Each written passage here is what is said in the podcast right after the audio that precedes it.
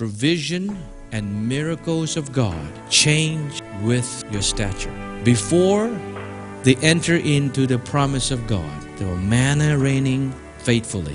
Didn't even have to work for it. Now they start stepping into that promise. All of a sudden, the food stopped. You can confuse that with that God is turning away from you. Or that you can confuse that the provision of God suddenly had stopped because you've done something wrong. Listen to this very carefully. If you have been used to one kind of provision, one way of provision, and that provision stopped, I need you to pay attention.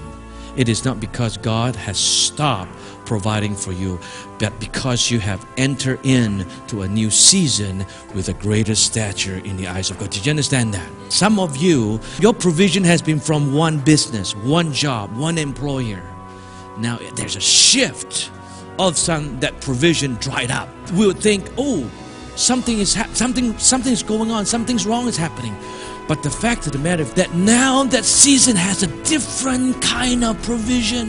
There are some of you are in the new season of your life that something has shifted and you're very concerned about it. I believe the Holy Spirit is trying to tell you, don't be, because the reason this area of provision is drying up is because God is now moving you to a new season, and that your provision is coming from another way.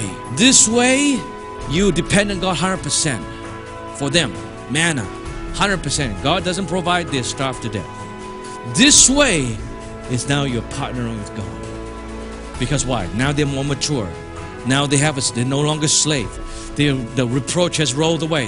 The thinking has changed. And so is all this provision. It's not necessary anymore. God wants you to move to this area where you can partner with Him now. He needs you to get involved, to partner with Him, so that you can be prosperous and so that you can possess the land that God had given you.